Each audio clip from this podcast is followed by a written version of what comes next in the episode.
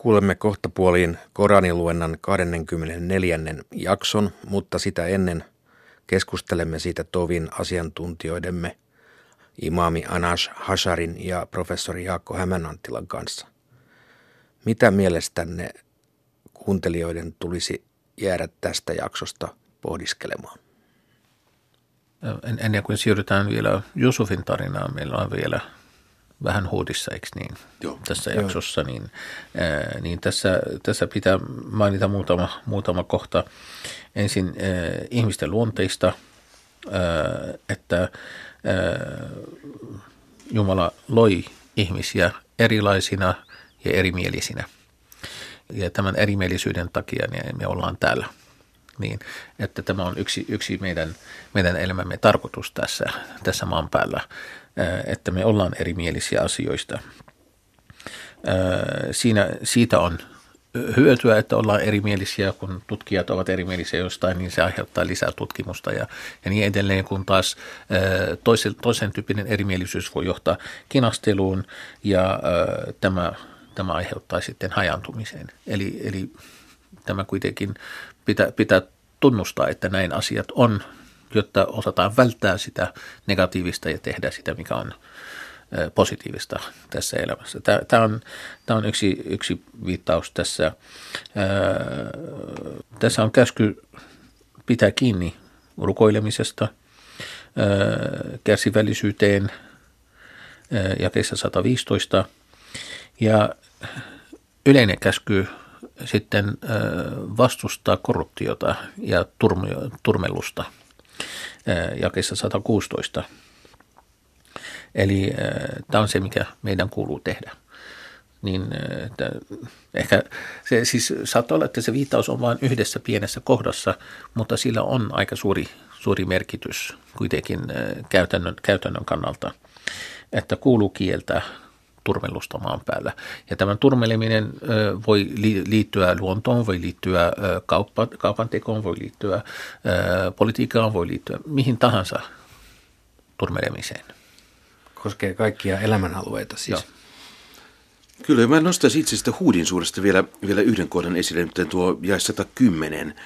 Niin juuri tällaiset kohdat, missä sanotaan, että me annamme Moosekselle kirjeen, niin sitten sit siitä on ruvettu kiistelemään – niin nämä juuri ikään kuin selittää ihmistä islamin näkemystä näiden vanhempien, vanhempien monoteististen uskontojen suhteen, että, että, että usein jos me niin kuin ikään kuin ihmettelemme sitä, miksi islam lähti jonnekin Abrahamiin vahvasti niin kuin, niin kuin tukeutumaan ja korostaa sitä Abrahamia, Abrahamia myöskin sitten siellä islamin sisällä, niin lähtökohtana on juuri se, juuri se ikään kuin fakta, että kun meillä on, on ollut näitä vanhan testamentin pyhiä kirjoja, jotka ovat siis pyhiä sekä juutalaisille että kristityille, niin näiden kahden uskonnon välillä on hirveän vahva kiistely siitä, että miten tätä täytyy tulkita.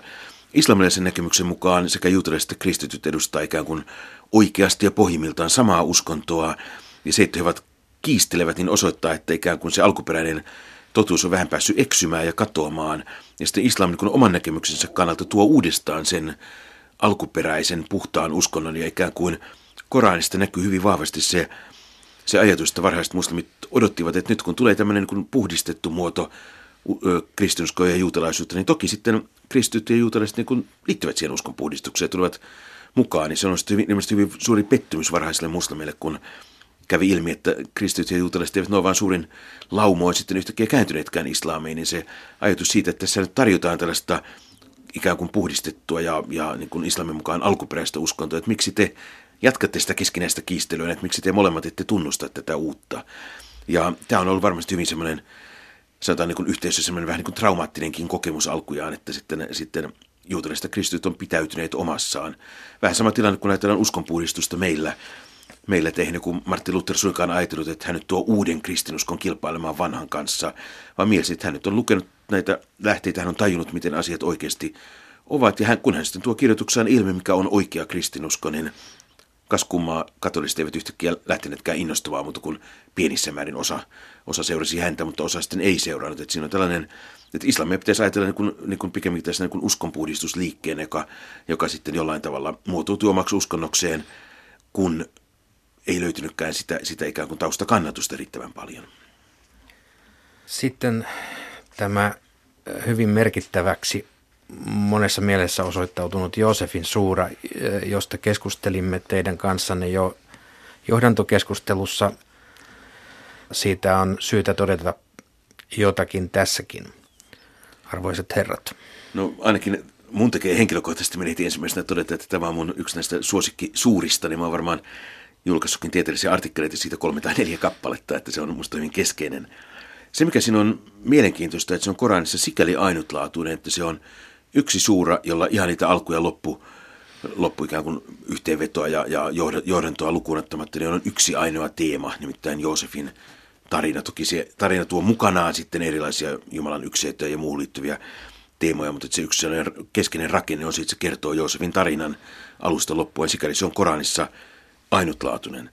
Ja sitten se on myöskin niin kuin, kirjallisuuden tutkijan kannalta, jos unohdetaan hetkeksi se uskonnollinen aspekti, niin se on, se on hyvin mielenkiintoisella tavalla, tavalla niin kuin rakentunut. Eli siellä on, se ei, se, se ei ole tämmöinen suoraan etenevä tarina, vaan se on sieltä välähdyksenä tuleva, että kerrotaan yksi välähdys, yksi episodi, sitten yhtäkkiä siirrytäänkin toiseen episodiin, toiseen välähdykseen. Ja se, miten tämä tuottaa sitten lukijan, lukijan tai kuulijan, kuulijan mielessä sitten semmoisen tietyn kokonaisuuden, niin, niin, niin se on sitten aika, aika jännä prosessi, miten, miten, se, miten sen, sen ihminen täydentää osittain ennakkotietämyksensä varassa, osittain ihan tämän tekstin varassa täydentää kokonaiseksi kertomukseksi. Niin, tämä suora on vähän mekalaisista suurista, jotka tulivat vasta loppuvaiheessa Mekassa, eli, eli sen jälkeen kun ää, niin, niin kutsuttu ää, surun vuoden jälkeen, surun vuotena kuoli sekä profeetan vaimo että setä, joka oli hänen suojelija. Niin ää, siinähän ää, oli, oli merkittävä aika profeetalle. Ja tämä tuli, tuli juuri tämän tämän jälkeen ja tämmöisellä ö, rauhallisella tyylillä esittää, esittää tämän Josefin tarina. Ja Josefin tarina kerrotaan, että se tuli nimenomaan, kun oli mekkalaisia profeetan vastustajia tavanne, tavanneet joukko juutalaisia jossain matkalla ja sitten keskustelivat profeetasta, niin juutalaiset ehdottivat, että kysykää häneltä, miksi Jakobin perhe siirtyi tai muutti Palestiinasta Egyptiin.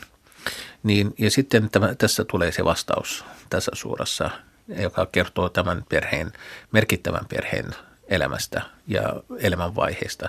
Niin äh, tässä on paljon äh, tässä suurassa äh, nimenomaan Josufin tarinasta.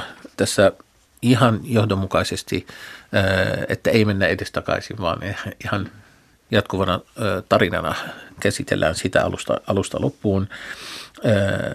Siinä on paljon viittauksia semmoisiin uusiin asioihin ehkä, ehkä monelle, eli unen, unen tulkinta, ja unen tulkinta oli, oli yksi, tai oli Josefin tota, äh, ihme, äh, mitä hän toi esiin, niin, koska se, mitä hän tulkitsi, nimenomaan tuli tuli tapahtuneeksi ja se auttoi häntä myös hoitamaan tuo kriisiaika Egyptissä. Hänen koko, koko tarinansa on oppi meille vielä tähän päivään saakka siitä, miten kasvatetaan lapsia ja miten jotkut vanhemmat tekevät virheitä lasten kasvatuksessa. Ja siinä, siinä oikeudenmukaisuus on oltava tärkeänä asiana tässä tässä Tärkeänä kas- ohjenuorana Niin, eli Jakob rakasti hänen pojan Josef ja Josefin suora veli Benjamin enemmän kuin, kuin muut, mutta hän ilmaisi sitä niin paljon, että se aiheutti kadehdinta muissa veljissä. Ja tämä oli syynä siihen, miksi, miksi tarina alkoi.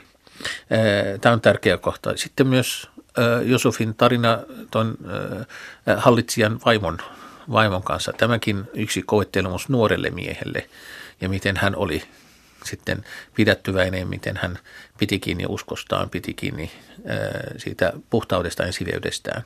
Niin että, että siinä, siinä mielessä tämä on, tämä on yksi, yksi tärkeä. Ja miten tässä, tähän, tähän, tässä viitataan naisten juoniin myös, että naisilla on joskus aika, aika ovelia, ovelia juonia ja tässä, tässä mitä, mitä tehtiin, mitä nähdään tässä suorassa, niin on yksi, Yksi niistä. Ää, Jänn, jännittävää tuossa juuri tuossa naisaspektissa on se, että mm. vaikka tuo Potifarin vaimo, Koranihan ei käytä terveä Potifar, tosi myöhempi arabian kirjallisuus, tietää samantyyppisen nimen Qatfir, ja myöskin tuo nainen saa sitten nimen Zulaiha myöhemmässä perinteessä. Niin vaikka tuo Zulaiha Koranissa tulee esille aika negatiivisesti juuri näiden naisten juonien ja, ja sen kautta, kautta, että hän yrittää niin kuin, niin kuin vietellä Joosefin ja vielä esittää vääriä syytöksiä Joosefia kohtaan. Niin mielenkiintoista on se, että myöhempi islamilainen perinne tekee hänestä kuitenkin se, semmoisen niin kuin, tavallaan rakastajan, tämmöisen ideaalityypin, että hän, hänen rakkautensa Joosefia kohtaan myöhemmissä versioissa, islamilaisessa kirjoissa on tehty erittäin monta versiota tästä Joosefin ja Zulaihan tarinasta niin arabiaksi, persiaksi kuin muillakin kielillä. Näissä myöhemmissä versioissa hänet nähdään kuitenkin kaikitenkin loppujen lopuksi suhteellisen positiivisena hahmona, että se hänen ylivertainen rakkautensa Joosefia kohtaan on semmoinen, joka vähän niin kuin noin vapaasti ilmaistuna keitti yli, mutta sitten, että se oli alusta alkaa vain Joosefin rakastunut ja sitten useissa näistä myöhemmistä tarinoista, joita siis Koranissa itsessään ei ole, niin kerrotaan, että lopussa he saivat toisensa aivan säädyllisesti ja siviästi Zulaiha kääntyi islamiin ja sitten kun hänen puolisonsa oli kuollut, niin hän totta kai saattoi mennä uusiin naimisiin. Hän pääsi tällä tavalla rakastettunsa pariin, pariin. Ja kerrotaan myöskin, että vaikka tämä tapahtui hänen vanhoilla päivillään, niin Jumala muutti hänet uudelleen, uudelleen kauniiksi nuoreksi naiseksi, että he pääsivät aloittamaan ikään kuin puhtaalta pöydältä uudelleen. Ja tämä on semmoinen yksi näistä arabilais-islamilaisen kulttuurin suurista arkkityyppistä rakkauskertomuksista. Ja mielenkiintoista myöskin se, että jos ajatellaan, että mikä on kauneuden esikuva islamilaisessa perinteessä, niin se on Joosef. Eli se ei ole suinkaan Milon Venus tai joku, joku muu naishahmo, vaan se on nimenomaan, katsotaan, että Joosef oli on olemassa joku hadith, en muista tarkkaan kuinka se menee, oliko se niin, että Joosefissa on puolet maailman kauneudesta, ihmisten kauneudesta, ja kaikilla muilla ihmisillä yhteensä sitten se loppuosa. Tähän jää mielenkiintoinen draamallinen jännite, eli palaamme tähän suuraan ensi kerralla. Midianilaisten luon lähetimme heidän veljensä Shuaibin. Hän sanoi, kansani, palvokaa Jumalaa, sillä teillä ei ole muuta Jumalaa kuin hän. Älkää vähentäkö mittoja ja punnuksia. Minä näen teidän nyt voivan hyvin, mutta pelkään teidän puolestanne mahtavan päivän rangaistusta. Kansani, pitäkää mitat ja punnukset täysinä oikeuden mukaan, älkääkä riistäkö ihmisiltä heille kuuluvaa tavaraa. Älkää kulkeko maassa turmiota tehden. Jumalan sallima vauraus on teille parempi, jos uskotte, mutta minä en ole teidän vartijanne. He vastasivat, Shuaib, rukouksesiko käskee meitä jättämään isiemme uskon ja lakkaamaan tekemästä omaisuudellamme mitä tahdomme? Sinäpä olet laukea ja hurskas. Hän sanoi, kansani, mitä arvelette? Jos minä olen saanut Herraltani selvän todistuksen ja hän antaa minulle hyvän elatuksen, kuinka voisin olla tottelematta häntä? En minä tahdon riidellä teidän kanssanne kieltämällä teiltä jotain. Tahdon vain sopua voimieni mukaan. Menestymiseni on Jumalan asia. Häneen minä luotan ja hänen puoleensa käännyn. Kansani, älköön halunne vastustaa minua, johtako teitä siihen, että teitä kohtaisi sama, mikä kohtasi Noan, Huudin ja Salihin kansaa. Lootinkaan kansa ei ole teistä kaukana. Pyytäkää anteeksi herraltanne ja kääntykää katuvina hänen puoleensa. Herrani on armelias, rakastava. He sanoivat, Shuaib, me emme ymmärrä suurta osaa siitä, mitä sanot. Me vain tiedämme, että olet heikko, ja jos sukuasi ei olisi, kivittäisimme sinut. Et sinä ole meille tärkeä. Hän sanoi, kansani, onko sukuni teistä mahtavampi kuin Jumala? Oletteko heittäneet hänet syrjään? Herrani vallassa on kaikki, mitä te teette. Kansani, tehkää tahtonne mukaan, minäkin teen niin. Kyllä te saatte tietää, ketä kohtaa häpeällinen rangaistus ja kuka on valehtelija. Odottakaa, minäkin odotan teidän kanssanne. Me annoimme käskymme, mutta pelastimme armollamme Shuaibin ja ne, jotka uskoivat hänen kanssaan. Huuto otti valtaansa ne, jotka olivat tehneet väärin, ja aamulla he makasivat kuolleina taloissaan ikään kuin heitä ei koskaan olisi ollutkaan. Kirottu olkoon Midian niin kuin Tamudkin oli. Me lähetimme Mooseksen viemään merkkimme ja selvän valtuutuksen Faaraolle ja hänen ylimyksilleen, jotka noudattivat Faaraon käskyjä, vaikkeivat ne olleet oikeudenmukaisia. Ylösnousemuksen päivänä hän johtaa kansansa tuleen. Se onkin paha majapaikka. He saavat tässä elämässä ja ylösnousemuksen päivänä seurakseen kirouksen. Se on huono lahja. Näistä kaupungeista me olemme kertoneet sinulle. Osa niistä on vielä pystyssä, osa jo niitetty lakoon. Emme me tehneet kenellekään vääryyttä, vaan syntiset tekivät sitä itselleen.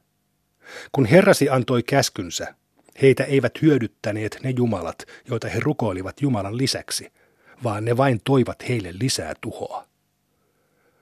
Tällainen on Herrasi rangaistus, kun hän rankaisee väärintekijöiden kaupunkia. Hänen rangaistuksensa on tuskallinen ja ankara. Tässä on merkki niille, jotka pelkäävät tuon puoleisen rangaistusta. Sinä päivänä kaikki ihmiset kootaan yhteen ja sinä päivänä kaikki ovat paikalla. Emme me lykkää sitä kuin määrätyksi ajaksi. Kun se päivä koittaa, sielut saavat puhua vain hänen luvallaan. Toiset ovat kurjia, toiset onnellisia. Ne, jotka ovat kurjia, joutuvat tuleen ja siellä heillä riittää valitusta ja voihketta. He pysyvät ikuisesti siellä niin kauan kuin maa ja taivas kestävät, paitsi jos Herrasi tahtoo toisin. Herrasi kyllä tekee, mitä tahtoo. Ne taas, jotka tehdään onnellisiksi, saavat asua ikuisesti paratiisissa niin kauan kuin maa ja taivas kestävät, paitsi jos Herrasi tahtoo toisin. Tämä on lahja, joka ei lopu kesken. Älä siis epäile sen takia, mitä he palvovat. He palvovat vain niin kuin heidän isänsä aiemmin palvoivat. Me annamme heille heidän osansa täytenä vähentämättä siitä vähääkään. Me annoimme Moosekselle kirjan ja siitä ruvettiin kiistelemään. Ellei herrasi olisi jo aiemmin antanut käskyään, heidän riitansa olisi jo ratkaistu. He epäilevät kovasti saamaansa kirjaa. Herrasi antaa heille täyden palkan heidän töistään. Hän tietää, mitä he ovat tehneet. Pysykää siis, sinä ja ne, jotka katuvat kanssasi suoralla tiellä niin kuin sinua on käsketty. Älkää rikkoko hänen käskyjään. Hän näkee, mitä te teette. Älkää tukeutuko niihin, jotka tekevät väärin, ettei tuli koskettaisi teitäkin. Ei teillä ole muuta suojelijaa eikä auttajaa kuin Jumala. Pidä rukouksesi molemmin puolin päivää ja yön varhaisina hetkinä. Hyvät teot korvaavat pahoja. Tämä on varoitus niille, jotka kuulevat varoituksen. Ole kärsivällinen. Ei Jumala hukkaa hyväntekijän palkkaa. Miksi vain harvat aiemmista sukupolvista kielsivät tekemästä pahaa? Heidät me pelastimme. Väärintekijät vain nauttivat saamastaan ylellisyydestä ja tekivät siinä pahoin. Ei herrasi tuhonnut vääryydellä kaupunkeja, joiden asukkaat olisivat tehneet hyvää. Jos herrasi tahtoisi, hän tekisi kaikista ihmisistä yhden kansakunnan, mutta eivät he herkeä olemasta erimielisiä, paitsi ne, joita Herrani armahtaa. Tämän takia hän on heidät luonut. Herrasi sana on käynyt toteen. Minä täytän helvetin ja paratiisin jinneillä ja ihmisillä. Me kerromme sinulle kertomuksia lähettiläistä vahvistaaksemme sydäntäsi. Tässä on totuus, muistutus ja varoitus uskoville. Sanon niille, jotka eivät usko. Tehkää tahtonne mukaan, niin mekin teemme. Odottakaa, mekin odotamme. Jumalalle kuuluvat taivaan ja maan salaisuudet, ja hänen luokseen kaikki päätyy. Palvokaa häntä ja luottakaa häneen. Herrasi ei ole tietämätön teidän teoistanne. 12. Joosefin suura. Jumalan armeliaan armahtajan nimeen. ALR. Nämä ovat selkeän kirjan jakeita. Olemme lähettäneet tämän arabiankielisenä Koranina, jotta te ehkä ymmärtäisitte. Kerromme nyt sinulle kauneimman kertomuksen antamalla sinulle ilmestyksenä tämän Koranin, vaikka olitkin ennen siitä tietämätön. Joosef sanoi isälleen, Isä, näin yksitoista tähteä, auringon ja kuun, näin ne kumartamassa itseäni. Jaakob vastasi, poikani, älä kerro näkyäsi veljillesi, sillä he juonittelisivat sinua vastaan. Saatana on ihmisen selkeä vihollinen. Näin Herrasi valitsee sinut. opettaa sinut selittämään tarinoita ja tekee armonsa täydelliseksi sinua ja Jaakobin sukua kohtaan niin kuin hän teki sen aiemmin täydelliseksi esisiäsi Abrahamia ja Isakia kohtaan. Herrasi on tietävä, viisas. Joosefin ja hänen veljensä tarinassa on tunnusmerkkejä kyselijöille. Veljet puhuivat. Joosef ja hänen veljensä ovat isällemme rakkaampia kuin me muut, vaikka meitä on sentään suuri joukko. Isämme on pahasti erehtynyt. Tapetaan Joosef tai hylätään hänet jonnekin, niin isämme suosio jää yksin meille. Sen jälkeen voisimme taas elää hurskaina. Eräs heistä ehdotti. Ei surmata Joosefia, vaan heitetään hänet kaivon pohjalle. Jokin ohikulkeva karavaani poimii hänet ylös, jos teemme näin. Veljet sanoivat Jaakobille, Isä, miksi et usko Joosefia meille? Me kyllä pidämme hänestä huolta. Lähetä hänet huomenna meidän mukaamme, niin hän saa leikkiä ja iloita. Kyllä me vartioimme häntä. Jaakob vastasi, Minua surettaisi, jos veisitte hänet, ja pelkäisin, että susi söisi hänet, kun te unohdatte vahtia häntä. He sanoivat, jos susi söisi hänet, vaikka meitä on tällainen joukko, olisi meidän laitamme todella huonosti. Sitten he lähtivät hänen kanssaan ja päättivät jättää hänet kaivon pohjalle, ja me annoimme hänelle ilmestyksen. Olet vielä kertova heille heidän teostaan, kun he eivät tiedä. Illalla he tulivat itkien isänsä luo ja sanoivat, Isä, me juoksimme kilpaa ja jätimme Joosefin tavaroiden luo, ja susi tuli ja söi hänet. Mutta et sinä uskoisi meitä, vaikka puhuisimme totta. He toivat Joosefin paidan, jolla oli väärää verta, mutta Jaakob sanoi, ei. Te olette langenneet tekemään jotakin, mutta kärsivällisyys on paras turva. Jumalaa minä huudan avukseni sitä vastaan, mitä te kerrotte. Paikalle tuli karavaani ja sen veden kantaja lähetettiin kaivolle. Ammentaessaan ämpäriä täyteen hän huudahti. Hyviä uutisia. Täällä on poika. He kätkivät hänet kauppatavaraksi, mutta Jumala tiesi, mitä he olivat tekemässä. He myivät hänet pilkkahintaan muutamasta hopearahasta, eivätkä ymmärtäneet hänen arvoaan. Se egyptiläinen, joka oli ostanut hänet, sanoi vaimolleen. Kohtele häntä hyvin. Voihan olla, että hänestä on meille hyötyä tai että otamme hänet pojaksemme. Näin me vahvistimme Joosefin aseman siinä maassa opettaaksemme hänelle myös tarinoiden selittämisen. Jumala on mahtava asiassaan, mutta useimmat ihmiset ovat tietämättömiä. Kun hän varttui mieheksi, annoimme hänelle tietoa ja viisautta. Näin me palkitsemme hyvän tekijät. Nainen, jonka talossa hän asui, koetti vietellä hänet. Hän lukitsi ovet ja sanoi, tulehan. Joosef vastasi, Jumala varjelkoon. Onhan Herrani kohdellut minua hyvin, eivätkä väärintekijät menesty. Nainen halusi häntä, ja hänkin olisi halunnut, ellei olisi nähnyt Herransa merkkiä. Näin tapahtui, jotta varjelisimme häntä synnistä ja häpeästä, olihan hän uskollinen palvelijamme. He juoksivat kilvan ovelle ja nainen repäisi Joosefin paidan takapäin. Ovella he kohtasivat naisen aviomiehen. Nainen kysyi mieheltään, eikö se, joka tahtoo pahaa vaimollesi, olekin ansainnut vankeuden tai jonkin muun ankaran rangaistuksen? Joosef puolustautui. Hän koetti vietellä minut. Joku talonväestä todisti, että jos Joosefin paita on revitty edestä, nainen puhuu totta ja Joosef valehtelee. Mutta jos paita on revitty takaa, nainen valehtelee ja Joosef puhuu totta. Kun Joosefin isäntä näki paidan olevan takaa revitty, hän sanoi, tämä on teidän naisten juonia. Te olette kovia juonittelemaan.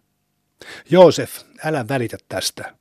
Pyydä sinä, nainen, anteeksi syntiäsi. Sinä olet tehnyt väärin. Naiset juorusivat kaupungilla. Mahtimiehen vaimo koetti vietellä palvelijansa, johon hän oli hullaantunut. Kylläpä hän on pahasti harhaantunut. Kun nainen kuuli heidän panettelunsa, hän lähetti palvelijan kutsumaan heitä pitoihin. Hän antoi jokaiselle heistä veitsen ja sanoi Joosefille, mene heidän luokseen. Kun naiset näkivät Joosefin, he ylistivät häntä ja vilsivät vahingossa käsiään sanoen, Herra varjele, ei tämä voi olla ihminen, hänen täytyy olla jalo enkeli. Nainen sanoi, hän on se, josta te minua moititte. Minä tosiaan koetin vietellä hänet, mutta hän kieltäytyi. Jos hän ei tee mitä käsken, hänet vangitaan ja hänestä tulee halpa orja. Joosef sanoi, Herrani, vankila on minulle mieluisampi kuin se, mihin he minua vaativat. Ellet sinä torju heidän juoniaan, minä taivun heidän puoleensa ja joudun tietämättömien joukkoon. Hänen herransa vastasi hänen pyyntöönsä ja torjui heidän juonensa. Hän on kuuleva, tietävä. Tämän jälkeen he tahtoivat vangita hänet joksikin aikaa, vaikka olivat nähneet tunnusmerkit. Hänen kanssaan joutui vankilaan kaksi miestä, joista toinen sanoi, näin itseni puristamassa viiniä. Toinen sanoi, näin itseni kantamassa pääni päällä leipää, jota linnut nokkivat. Kerro meille näiden näkyjen selitys, sillä meistä sinä vaikutat kelpomieheltä. Joosef vastasi, te ette ennätä saada päivittäistä ruokaanne ennen kuin olen senittänyt sen teille. Tämä on sitä, mitä Herrani on minulle opettanut. Olen jättänyt sellaisen kansan uskonnon, joka ei usko Jumalaan, vaan kieltää tuon puoleisen, ja seurannut esiisieni Abrahamin, Iisakin ja Jaakobin uskontoa. Meidän ei sovi asettaa ketään Jumalan rinnalle. Tämä on Jumalan armo meille ja kaikille ihmisille, mutta useimmat ihmiset eivät ole kiitollisia. Vankeustoverini, onko monta Herraa parempi kuin Jumala, yksi, voitollinen? Ne, joita te palvotte hänen lisäkseen, ovat vain pelkkiä nimiä, jotka te ja teidän isänne olette keksineet. Ei Jumala ole antanut teille lupaa palvoa niitä. Yksin Jumalan vallassa on päättää, ja hän on käskenyt teidän palvoa yksin häntä. Tämä on oikea uskonto, mutta useimmat ihmiset ovat tietämättömiä. Vankeustoverini, toinen teistä on kaatava herralleen viiniä, ja toinen ristiin naulitaan ja linnut nokkivat hänen päätään. Tämä on sen asian ratkaisu, josta te pyysitte selitystä. Joosef sanoi sille heistä, jonka uskoi vapautuvan, muistuta herrasi minusta. Saatana sai hänet kuitenkin unohtamaan herransa muistuttamisen, niin Joosef virui vankilassa useita vuosia. Kuningas sanoi, näin seitsemän laihan lehmän syövän seitsemän lihavaa ja näin seitsemän vehreätä tähkää ja yhtä monta kuivettunutta. Neuvonantajani, selittäkää minulle näkyni, jos osaatte selittää näkyjä. He vastasivat, sekavia unia, emmekä me tunne unien selitystä. Se heistä, joka oli vapautunut, muisti Joosefin pitkän ajan kuluttua. Minä selitän ne teille. Lähettäkää minut Joosefin luo. Joosef, sinä kelpomies, selitä meille näky seitsemästä laihasta lehmästä, jotka syövät seitsemän lihavaa, ja seitsemästä vehreästä tähkästä ja yhtä monesta kuivettuneesta, jotta palaisin ihmisten luo ja he saisivat tietää. Joosef vastasi, kylväkää seitsemän vuotta tapanne mukaan, ja kun korjaatte sadon, jättäkää jyvät tähkiinsä, paitsi se pieni osa, jonka syötte. Sen jälkeen tulee seitsemän kovaa vuotta, joiden aikana ne varastot, joita te olette koonneet, kuluvat pientä osaa lukuun ottamatta. Sen jälkeen tulee vuosi, jona ihmiset saavat sadetta ja voivat puristaa viiniä. Kuningas sanoi, tuokaa hänet minun luokseni. Kun lähetti saapui Joosefin luo, Joosef sanoi, palaa herrasi luo ja kysy häneltä, mitä ne naiset hautovat mielessään, jotka viilsivät käsiään – Herrani tuntee heidän juonensa. Kuningas kysyi, mitä tapahtui, kun koetitte vietellä Joosefin? Naiset vastasivat, Jumala varjele, emme me tiedä hänen syyllistyneen mihinkään. Mahtimiehen vaimo sanoi, nyt totuus paljastuu. Minä koetin vietellä hänet, mutta hän oli nuhteeton. Tämän halusin tulevan ilmi, jotta isäntäni tietäisi, etten pettänyt häntä hänen selkänsä takana – ja ettei Jumala johdata petollisten juonia.